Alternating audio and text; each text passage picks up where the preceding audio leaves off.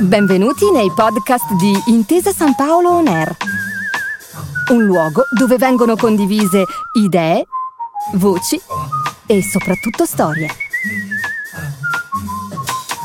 Buon ascolto.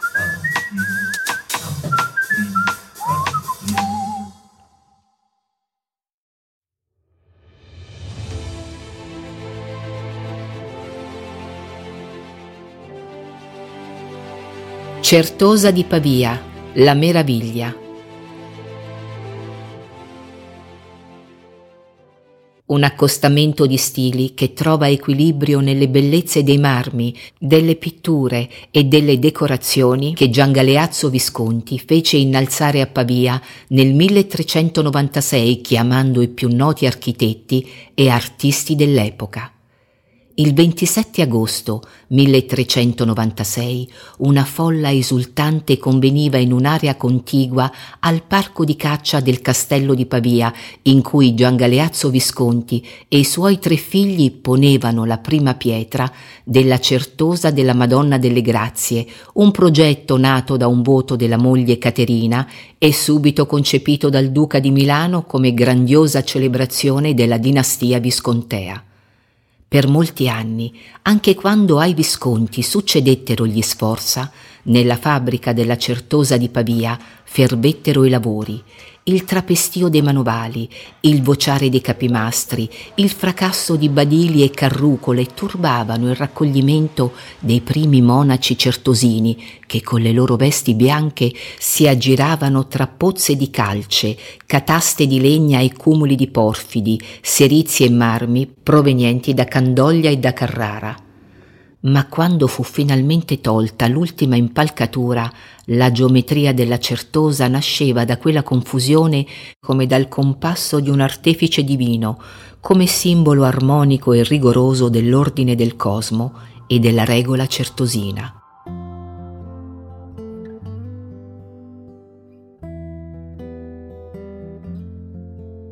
Protetta com'era da una fitta muraglia boscosa, la Certosa appariva al pellegrino all'improvviso, inondata d'oro dal sole e ovattata da una poetica coltre di nebbia, come una città incantata con la sua selva di guglie, pinnacoli, torrette e camini fumanti sui tetti appuntiti. Sul candore marmoreo della facciata screziata di rosa e verde antico, schiere di scultori e architetti hanno disegnato una preziosa pagina miniata di profili di angeli e monarchi, di formelle traboccanti di plastiche figure, di statue di santi, patriarchi e profeti. Hanno infilato lo scalpello anche dietro le colonne e nelle pieghe più sottili dei pilastri, ma hanno risparmiato il registro superiore per ricamarvi ariose loggette che consentissero alla loro creatura di respirare. Chi varca l'ingresso della Certosa ha la sensazione di entrare in un angolo di cielo, uno spicchio di meraviglie rubato al paradiso e riprodotto nella pietra, negli affreschi, in ori, lacche e lapislazzuli.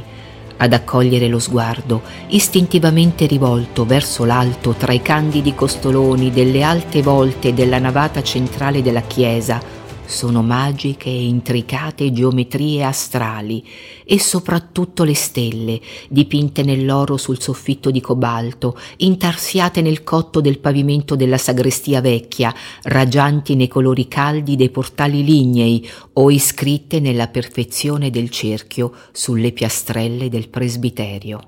Ai 2 lati della navata comincia la suggestiva fuga delle piastrelle, ciascuna delle quali è un piccolo scrigno di opere di rara bellezza, dai bassorilievi che decorano fittamente gli altari alla raffinatezza dei motivi floreali intarsiati nei pagliotti eseguiti nel Seicento dai fratelli Sacchi di Pavia.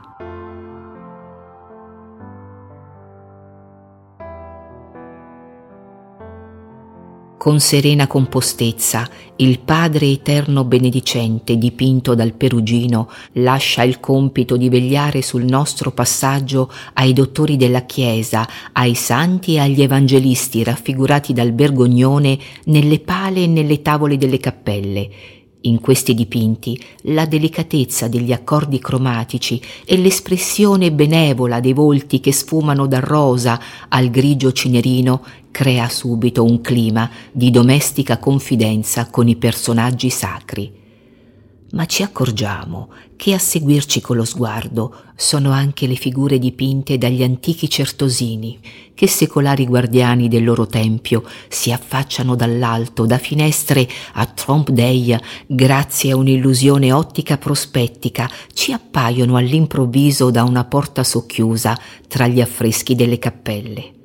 Fu sicuramente grazie al sostegno finanziario del Duca che il priore della Certosa nel 1400 poté sborsare ben 1000 fiorini d'oro per commissionare un vero e proprio capolavoro a Baldassarre degli Embriachi, un trittico che l'artista intagliò in legni pregiati, denti di ippopotami, osso tinto a tartaruga. Conservato nella sagrestia vecchia, il trittico apre il sipario con 3 archi a sesto acuto che riportano i portali di una cattedrale gotica su un dedalo di minutissime tarsie profilate d'oro e affollate di architetture, uomini e paesaggini che mettono in scena le storie della vita della Vergine, di Cristo, dell'indovino Balaam e dei Re Magi. Se nel divampare di una battaglia lo stemma dei Visconti fa capolino sullo scudo di un soldato, la piccola Bibbia di osso raffigura in una formella la tavola preparata per l'ultima cena, attorno alla quale si dispongono stretti gli apostoli. A sud il monumentale sepolcro di Gian Galeazzo Visconti, progettato da Gian Cristoforo Romano, protetto da un sontuoso tabernacolo scolpito con gli episodi della sua vita, il corpo marmoreo del Duca riposa sicuro sotto lo sguardo amorevole delle statue della fama e della vittoria che tengono lontano gli estranei.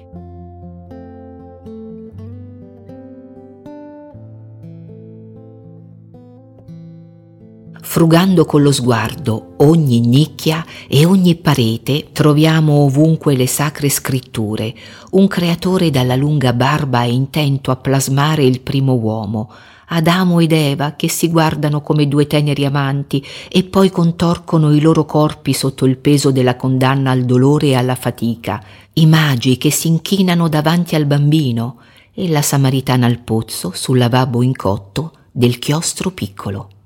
Tra le creature celesti che dimorano nella Certosa, gli angeli sono i più numerosi.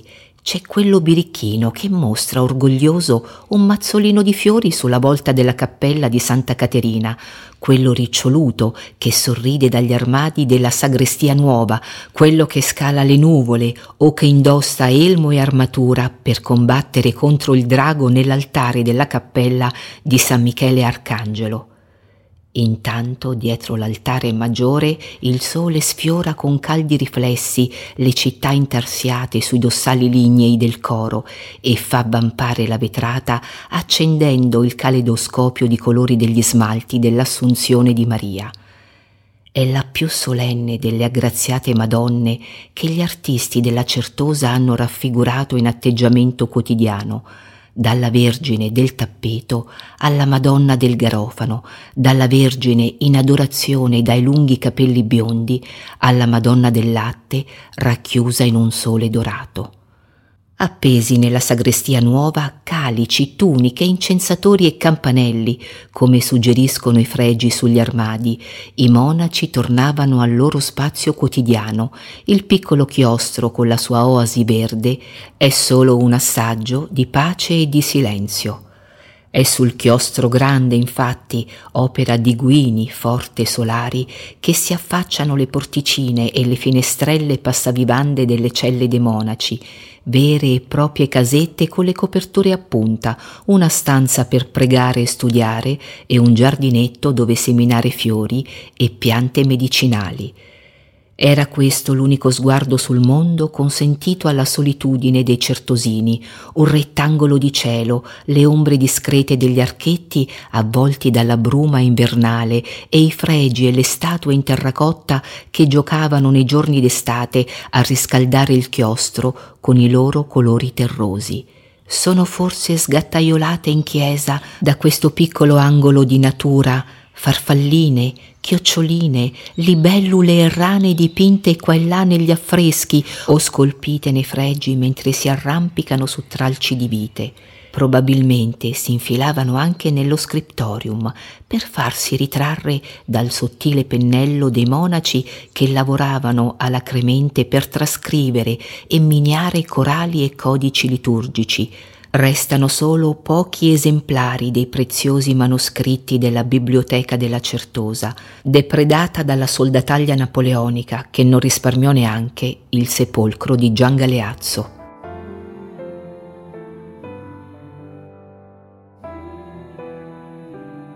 Un ultimo sguardo alla chiesa per rendersi conto di come la luce, rendendo opalescenti le sue strutture gotiche, fonda l'accostamento di tanti stili diversi in un superiore equilibrio, e infiliamo di nuovo il vestibolo che riporta nel mondo.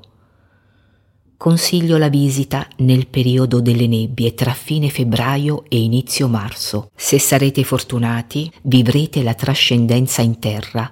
La coltre umida circonda l'architettura gotica e a tratti viene ferita da una lama di luce che colora di giallo tenue la parte che colpisce e mentre accade tutto è in movimento.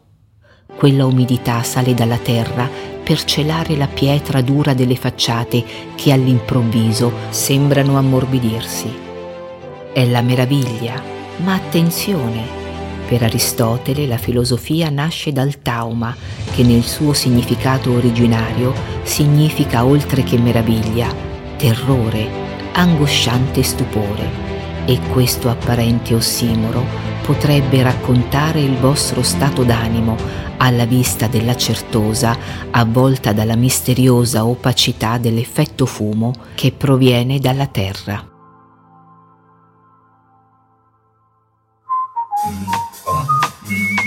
Grazie per aver ascoltato i podcast di Intesa Sanpaolo On Air. Al prossimo episodio.